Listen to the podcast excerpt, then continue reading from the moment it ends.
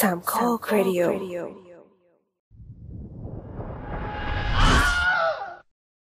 เนี่ยเริ่มอยากกดออกจากกลุ่มไลน์ญาติแล้วนะ ล่าสุดนะแชร์โพสต์มาว่าหนังสั้น Sorry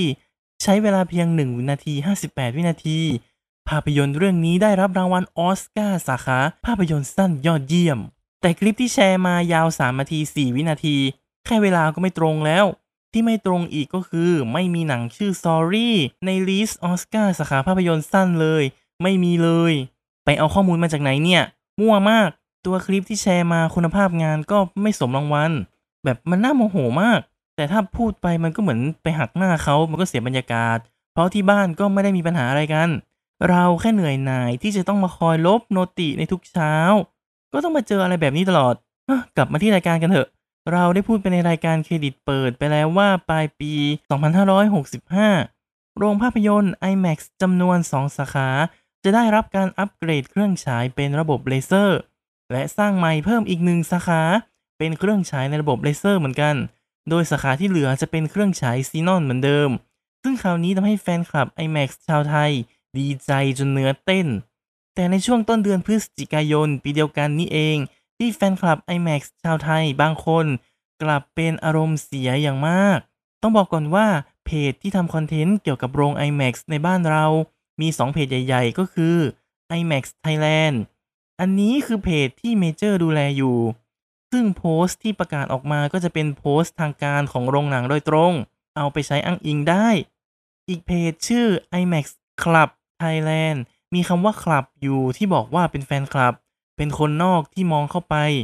ฉะนั้นจึงเป็นเพจที่เอาไปใช้อ้างอิงไม่ได้ เพราะไม่ได้เป็น Official แต่ก็อ่านเพื่อเรียนรู้ข้อมูลทั่วไปได้ ซึ่ง character ของแอดมินก็เห็นจากค่อนข้างคลั่งไคล้ IMAX มาก ๆ ไม่พูดถึงนิสัยส่วนตัวนะ จะพูดถึง character ที่แสดงออกมาในฐานะของแอดมินเพจซึ่งไม่ได้รู้จักกันเป็นการส่วนตัว และเอาไปตัดสินนิสัยส่วนตัวไม่ได้ ต้องออกตัวก่อนเพื่อความแฟร์กับแอดมิน ซึ่งแอดมินเพจเนี่ยโอ้ยไม่ชอบคำว่าแอดมินเลย ขอใช้คำว่าคลับจากชื่อเพจแทนก็แล้วกัน ซึ่งคุณคลับเนี่ยเขาก็ติดตามสถานะของโรงหนัง IMAX อยู่ตลอด ก็เริ่มมีลางสังหรณ์ว่า เครื่องฉาย IMAX Laser ที่จะเข้ามาในบ้านเรา มันจะไม่ใช่รุ่น top ที่คุณคลับเรียกว่ารุ่น GT นั่นแหละ แต่เป็นรุ่นธรรมดาแทน ซึ่งรุ่น GT จะเป็นเครื่องฉายเลเซอร์คู่ ที่จะให้สัดส่วนภาพสูงสุดที่ 1.43 ต่อ 1 เหมือนเครื่องฉายฟิล์ม 70 มม ได้ ในขณะที่รุ่นธรรมดาเป็นเครื่องฉายเลเซอร์เดียว ที่รองรับสัดส่วนแบบเดียวกับ IMAX Digital นั่นคือสูงสุดที่ 1.90 ต่อ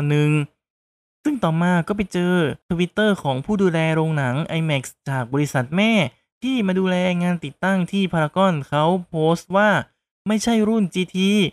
คุณคลับก็เลยผิดหวังมากและผิดหวังยาวน่าดู เริ่มจากโพสต์ในวันที่ 11 พฤศจิกายน บอกว่า IMAX with Laser ลดสเปค โพสต์ต่อมาในวันเดียวกันบอกว่า ขอเสนอให้เมเจอร์เครื่องหมายไปยานน้อย เปลี่ยนอัตราส่วนจอ IMAX Paragon ให้เหลือ 1.90 ต่อ 1 ซะ แล้วก็ทำแถวที่นั่งให้มันกว้างขวาง จะเหลือพื้นที่ขอบบนล่างไว้ทำไม ไม่ได้ใช้ประโยชน์แล้ว และโพสต์ที่ 3 ในวันเดียวกันบอกว่า BFI IMAX ที่ลอนดอน เขาเพิ่งอัปเกรด IMAX Laser Gen 2 เช่นกันกับบ้านเรา แต่เขายังเก็บเครื่องใช้ IMAX ฟิล์มไว้อยู่ ถ้ามีหนังของโนแลนแบบฟิล์มมา ก็ยังสามารถใช้ได้เต็มจอได้อยู่ แต่บ้านเราคือเอาออกหมด และติดตั้งเครื่องที่ไร้ความสามารถในการใช้แบบเต็มจอได้อ้อยขอคอมเมนต์หน่อยละกัน เหมือนที่ผู้อ่านข่าวทีวีเดี๋ยวนี้ก็ชอบอ่านข่าวไปก็ชอบคอมเมนต์ไป คอมเมนต์ทำไมวะ น่ารำคาญ เออ กลับมาที่ 3 โพสต์แรกของคุณครับก่อน เริ่มจากโพสต์แรกที่บอกว่าลดสเปค ซึ่งเอาเข้าจริง ตอนข่าวเปิดตัวของโรงหนังก็ไม่ได้มี confirm มาตั้งแต่แรกแล้วนี่นาว่า โรงหนังจะใช้เครื่องฉายรุ่น GT นะอะจะขออ่านส่วนหนึ่งของข่าวเปิดตัวให้ฟัง อ้างอิงจากไทยรัฐออนไลน์เนาะ Major Cineplex Group ร่วมมือ IMAX นำเครื่องฉายระบบทันสมัยที่สุด IMAX Laser มาฉายในไทย ประธานกรรมการบริหารบริษัท Major Cineplex Group จำกัดมหาชน และ Rich Gelford CEO IMAX ร่วมกันประกาศแผนความร่วมมือระหว่าง IMAX Corporation และ Major Cineplex Group ด้วยการนำระบบการฉายภาพยนตร์ IMAX แบบใหม่ IMAX Laser ซึ่งเป็นระบบการฉายภาพยนตร์ที่ก้าวล้ำนำสมัยที่สุด เพื่อมอบประสบการณ์การชมภาพยนตร์ระดับพรีเมียม ให้กับผู้ชมในประเทศไทย พร้อมทั้งขยายสาขาโรงภาพยนตร์ IMAX ในประเทศไทย เพิ่มขึ้นอีกหนึ่งแห่งที่เมกาซินิเพ็กบางนา ทั้งนี้การฉายด้วยระบบ IMAX Laser จะเริ่มต้นใน 3 สาขาคือแห่งแรกที่โรงภาพยนตร์ IMAX สาขา Icon Cineconic ซึ่งมีความพิเศษเนื่องจากในปีนี้ Icon Cineconic ได้รับเลือกเป็นสถานที่จัดงาน CineAsia ส่วนสาขาที่ 2 ที่ Paragon Cineplex เป็นโรงภาพยนตร์ multiplex ที่มีประสิทธิภาพสูงที่สุดและใหญ่ที่สุด มีผู้เข้าชมมากที่สุดของประเทศ และสาขาที่ 3 เป็นการสร้างโรงภาพยนตร์ IMAX แห่งใหม่ที่ Mega Cineplex ศูนย์การค้าเมกาบางนา เป็นศูนย์การค้าขนาดใหญ่ที่มีร้านค้าหลายร้อยแห่ง ในโซนกรุงเทพมหานครตะวันออก อยู่ระหว่างใจกลางเมืองสนามบินสำหรับเครื่องฉาย IMAX Laser จะเป็นระบบการฉายภาพยนตร์ที่ผสมผสานการฉายภาพยนตร์ด้วยเลเซอร์ระดับ 4K ที่ก้าวล้ำไม่เหมือนใคร ด้วยระบบ Optical Mic Lens ที่ออกแบบเอง และชุดเทคโนโลยีที่เป็นเอกสิทธิ์เฉพาะซึ่งให้ภาพที่สว่างกว่าด้วยความละเอียดที่เพิ่มขึ้น โทนสีของภาพที่มีคอนทราสต์ที่ลึกกว่า และช่วงสีที่กว้างที่สุดสำหรับหน้าจอ IMAX ซึ่งเป็นเอกสิทธิ์เฉพาะของทางโรงภาพยนตร์ IMAX จะทำให้ผู้ชมสามารถมองเห็นภาพขนาดใหญ่ และได้ยินเสียงที่ชัดเจนเหมือนกันทุกที่นั่ง โอ้ย เจ็บคอ ไม่น่าใช้เสียงดุดันไม่เกรงใจใครเลยเนาะ เจ็บคอเลยกู อะ ซึ่งข่าวนี้ได้ตีพิมพ์ในเว็บไซต์ของ IMAX ต้นสังกัด โดยตรงในภาษาอังกฤษก็ไม่ได้มีบอกไว้ว่าจะเป็นรุ่นอะไร ทำไมถึงได้มีการไฮป์ไปแล้วว่าจะเป็นรุ่นอะไร หรือเพราะดูจากความสามารถของโรงหนังเองหรอ แต่เราก็อยากจะให้ความเป็นธรรมให้แก่สองฝั่งด้วย เพราะถ้าไม่มีมูลหมามันก็ไม่ขี้ ซึ่งปอนก็ช่วยหาข้อมูลเจอว่าเพจโรงหนังอย่าง Major Group เอง ได้โพสต์เอาไว้วันที่ 1 พฤษภาคมปี 2565 เป็นจำนวน 7 รูปที่บอกข้อดีของระบบเลเซอร์ ซึ่งหนึ่งในรูปบอกว่า อัปเกรดฉายได้เต็มจอเหมือนฟิล์ม 70 มม ในตำนาน โดยมีดอกจันว่าเฉพาะสาขาพารากอนเท่านั้น ซึ่งในขณะที่กำลังอัดพอดแคสต์อยู่นี้ รูปนี้ก็ยังอยู่ในเพจ แต่ในขณะที่เพจ IMAX Thailand ก็โพสต์รูปเหมือนกัน แต่มีเพียง 6 รูป นั่นคือไม่มีรูปนี้ในโพสต์ ซึ่งไม่มีข้อมูลว่าเคยโพสต์แล้วแต่ลบไปหรือเปล่า หรือไม่ได้โพสต์มาอยู่แล้ว ก็เลยตัดสินไม่ได้ แต่นั่นก็แปลว่ามีเพียงหนึ่งโพสต์เท่านั้นที่บอกว่า IMAX Paragon จะเป็นรุ่นเลเซอร์คู่ แค่หนึ่งโพสต์นี้ก็คงเพียงพอแล้วที่จะสร้าง hype ได้ ซึ่งมันก็น่าคิดต่อว่าแบบนี้เข้าข่ายโฆษณาลวงหรือไม่ เพราะโปรโมทไปแล้วว่าจะมี แต่จริงๆ ไม่มี แต่พูดกันตรงๆโรงหนังก็ค่อนข้างลอยตัวอยู่แล้ว เพราะสามารถอ้างเรื่องความผิดพลาดของสื่อโฆษณา blah blahหรืออาจจะอ้างว่าบริษัทขอสงวนสิทธิ์ในการเปลี่ยนแปลงเงื่อนไข โดยไม่ต้องแจ้งให้ทราบล่วงหน้า ตามธรรมชาติของบริษัทใหญ่ๆนั่นแหละ ซึ่งมันก็เลยพูดยากในเรื่องนี้ ขอทิ้งหลักฐานต่างๆ เอาไว้ให้คนฟังตัดสินใจแล้วกัน และถ้าจะมีการเคลื่อนไหวอะไรที่เหมาะสมก็อยากเข้าร่วมด้วยเหมือนกัน ถึงแม้ว่าโพสต์แรกของคุณครับ จะดูเอาแต่ใจ แต่ก็ถือว่าเข้าใจได้ เพราะสื่อประชาสัมพันธ์ของตัวโรงหนังเองก็ด้วย แต่โพสต์ที่ 2 คือทัศนะที่โง่ เพราะจอภาพมันสร้างไปแล้ว จะให้ตัดออกก็ต้องเปลี่ยนจอใหม่ทั้งหมด มันก็ไม่ใช่เรื่อง แค่ไม่ได้ใช้มันก็ไม่ได้ผิดอะไรนี่นา ส่วนโพสต์ที่ 3ทำไมไม่พอใจที่พารากอนเอาฟิล์ม 70 มิลออก แล้วเอาเครื่องฉายเลเซอร์มาแทน เครื่องฉายเลเซอร์มันแย่กว่าเครื่องฉายฟิล์มขนาดนั้นเลยเหรอ แต่พูดก็พูดเถอะ สภาพของเครื่องฉายฟิล์มมันก็ไม่ไหวอยู่ดีปะ จะฉายทีต้องจุดธูปที ไม่อย่างนั้นฉายไปดับไป โรงหนังก็ต้องมาคอยชดเชยคนดูหนัง จะเอาแบบนั้นกันเหรอ กับปัญหาฉายซับไตเติลผ่านโปรเจคเตอร์แยกที่มันอัปลักษณ์มากๆ อยากได้แบบนั้นจริง ๆ หรอ เครื่องไหนไร้ความสามารถกว่ากันกันแน่ มันก็เลยเป็นคำถามว่า IMAX with Laser รุ่นธรรมดา เลเซอร์เดียว มันแย่มากขนาดนั้นเลยเหรอ ในเมื่อก็ฉายภาพที่ 4K เหมือนกันนะ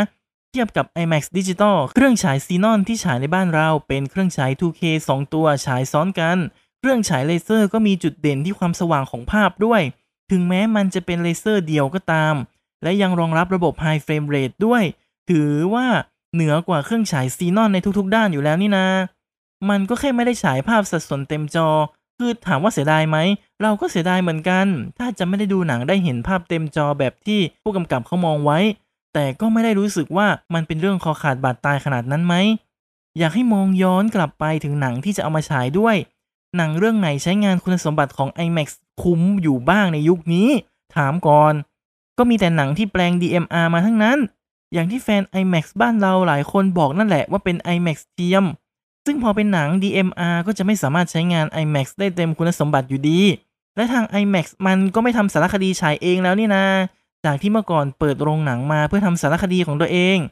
แต่พอขายระบบให้หนังคนแสดงได้ ก็สบายตัวเลยสิไม่ต้องทำสื่อเองแล้วพึ่งพาจะขายแต่ DMR หนังเข้าระบบ จากการค้นคว้า หนังที่ IMAX ทำเองเรื่องสุดท้ายน่าจะชื่อ Journey to the South Pacific ออกฉายปี 2013 นั่นก็เป็นเวลาเกือบ 10 ปีมาแล้ว ที่ยังพอจะมีคนเห็นค่าของ IMAX ก็คือหนัง Marvel Studio ที่ปีหนึ่งจะมีสัก 2 เรื่องมั้งที่รองรับ IMAX อีก 2 เรื่องถ่ายทำในระบบธรรมดา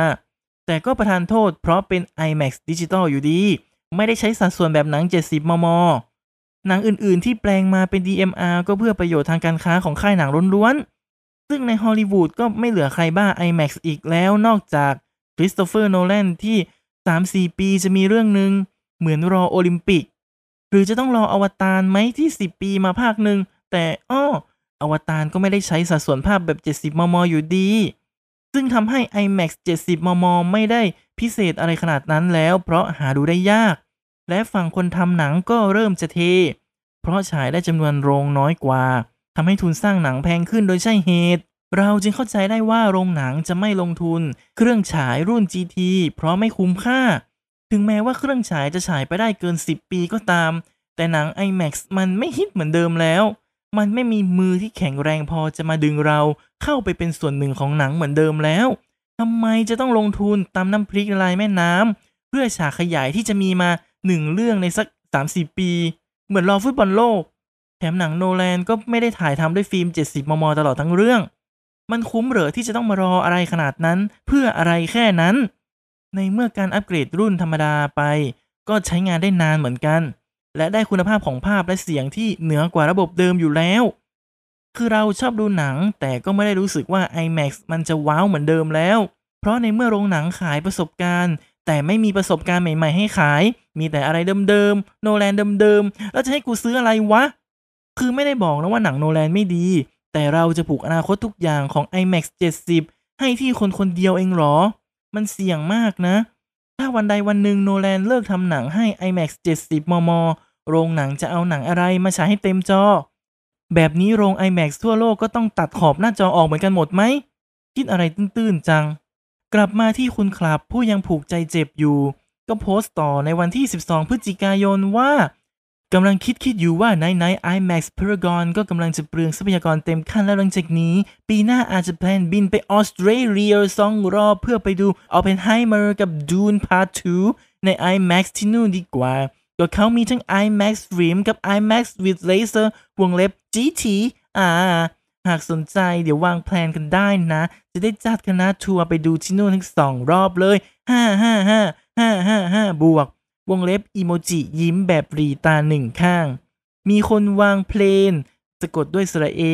จัดทัวร์แดนจิงโจ้แล้ว ใครอยากไปบ้าง วงเล็บอีโมจิยิ้มมุมปาก 3 ตัว ซึ่งถ้าจะแบกกีไปดูต่างประเทศก็ไม่ได้มีใครห้าม และเคารพการตัดสินใจ หรือจริง ๆ ภาษาชาวบ้านเขาเรียกว่า เรื่องของมึง แต่มองอีกมุมหนึ่งมันก็คือความธรรมชาติของโลกที่โลกมันเป็นแบบนี้ เพราะเราคาดหวังอะไรกับมันมากเกินไปและผิดหวังแรง ก็อาจจะโกรธอาจจะโมโห มันก็ไม่ได้ผิดนะที่คุณจะรู้สึกโกรธ แต่การจัดการกับความรู้สึกของแต่ละคนมันไม่เหมือนกัน และสิ่งนี้สั่งสอนกันไม่ได้ง่าย ๆ ต้องเรียนรู้ด้วยตัวเอง จริงๆ ก็อาจจะจบ EP ได้อย่างสวยๆแล้ว และยกผลประโยชน์ให้จำเลยอย่างคุณขลับไป แต่พอเห็นว่าคุณขลับยังอาฆาตพยาบาทอยู่ ก็ยังโพสต์ต่อในวันที่ 18 พฤศจิกายนว่า เจอรุ่นลดสเปคไปก็จะเครื่องๆหน่อย ซึ่งก็เป็นการแชร์โพสต์จากเพจ IMAX Thailand เลยทำให้ลูกเพจคุณขลับแสนคุณภาพ ก็เข้าไปต่อว่าโรงนังว่าลดสเปคตามๆกัน มันมีเส้นบางๆขั้นระหว่าง ไม่ได้ก็ไม่เป็นไรกับ ถ้าฉันไม่ได้คนอื่นก็ต้องไม่ได้ ก็คงบอกได้เต็มปากแล้วแหละว่าคุณขลับแม่งโคตรเอาแต่ใจที่สุดเลย นั่นคือทั้งหมดของรายการ The Spin Off รายการที่จะ spin คุณออกไปพบกับสิ่งละอันพันลน้อยที่คุณอาจมองข้ามไปในโลกภาพยนตร์ในวันนี้ รับฟังตอนต่อไปได้ที่ช่องสามโคกเรดิโอติชมได้ที่ Twitter at star.4k at the opening cast พบกันวันพฤหัสที่สะดวกสำหรับวันนี้สวัสดีครับ